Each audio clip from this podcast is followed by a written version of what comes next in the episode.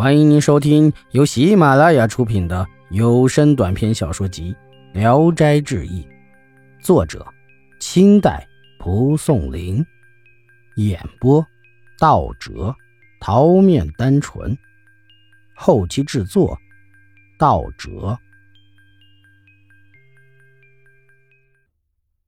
鲁宫女，招远县有一个书生叫张玉旦，性情放荡不羁。在一座荒庙里读书。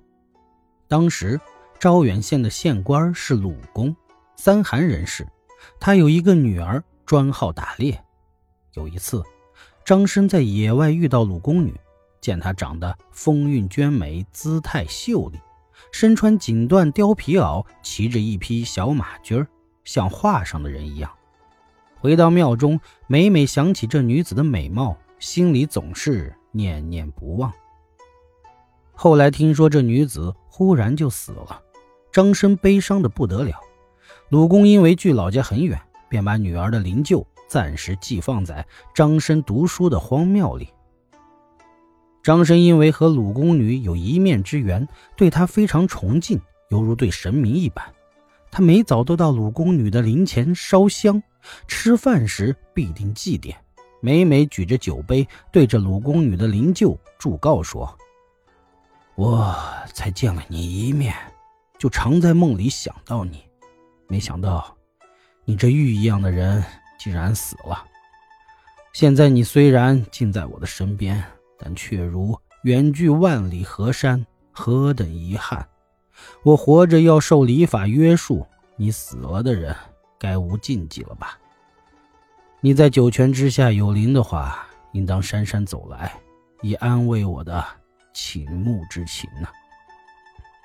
张生日日祷告，将近半个月。一天晚上，他正在灯下读书，忽一抬头，见鲁宫女含笑站在灯下。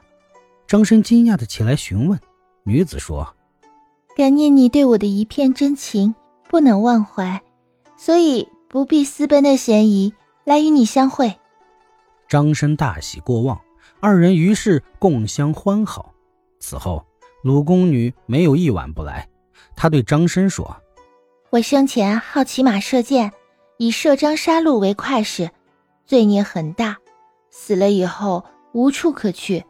若你真的爱我，烦你替我念《金刚经》五千零四十八卷，我生生世世永远不忘你。”张生恭恭敬敬地答应了他的嘱托。从此，常常夜里起来到鲁宫女的灵柩前念着佛珠诵经。一次，偶然碰上节日，张生想带鲁宫女一起回家过节。女子担忧自己腿脚没劲儿，走不动，张生要背着她走。女子笑着就同意了。张生像背着个小孩一样，一点也不觉得重。此后，背着她走路就成了常事儿。张生考试时也背着她一块儿去。但必须是夜里走。有一年，省里开科考试，张生要去复考。女子说：“你福气薄，去了也是徒劳往返。”张生听了他的话，就没去参加考试。又过了四五年，鲁公罢了官，穷的没有钱雇车把女儿的棺材运走，就打算就地埋了，但苦于没有坟地。这事儿。张生知道后，就对鲁公说：“我有块薄地在庙旁，愿埋下你家女公子。”鲁公大喜，张生又张罗着帮助料理丧葬事儿。鲁公对张生非常感激，但也不知道张生是为了什么。鲁公罢官回家去了，张生与鲁公女仍旧欢好如初。一天夜里，女子偎依在张生的怀里，哭得泪如雨下。对张生说：“我们相好五年，现在要分别了。我受你的恩义，几世都不足以相报。”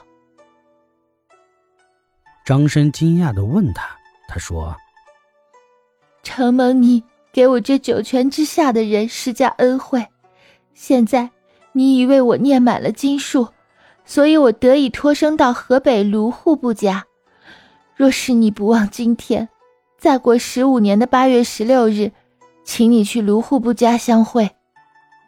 张生也伤心的哭着说：“我现在已三十多岁了，再过十五年我就快入棺材了，相会又能怎样呢？”女子说：“到时愿给你当奴婢作为报答。”一会儿，他又说：“你可送我六七里路，这半路上有很多荆棘，我穿着长裙子。”难以走路。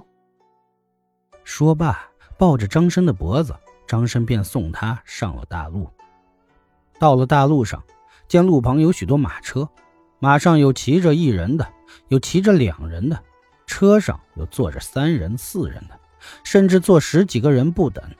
唯有一辆以金花为装饰、挂着朱红绣帘的车子，只有一个老婆子坐在里面。老婆子见鲁宫女来了，就叫着。来了，女子答应。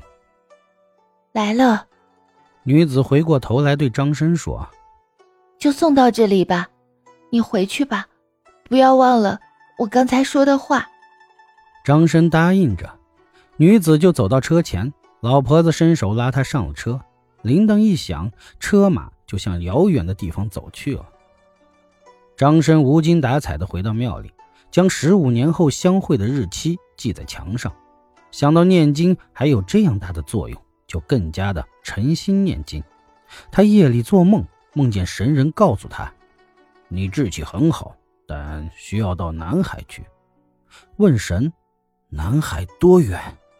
神人说：“远在天边，近在眼前方寸之地。”醒后，他领悟了神人的意思。就念起菩提经来，修行更加的诚心。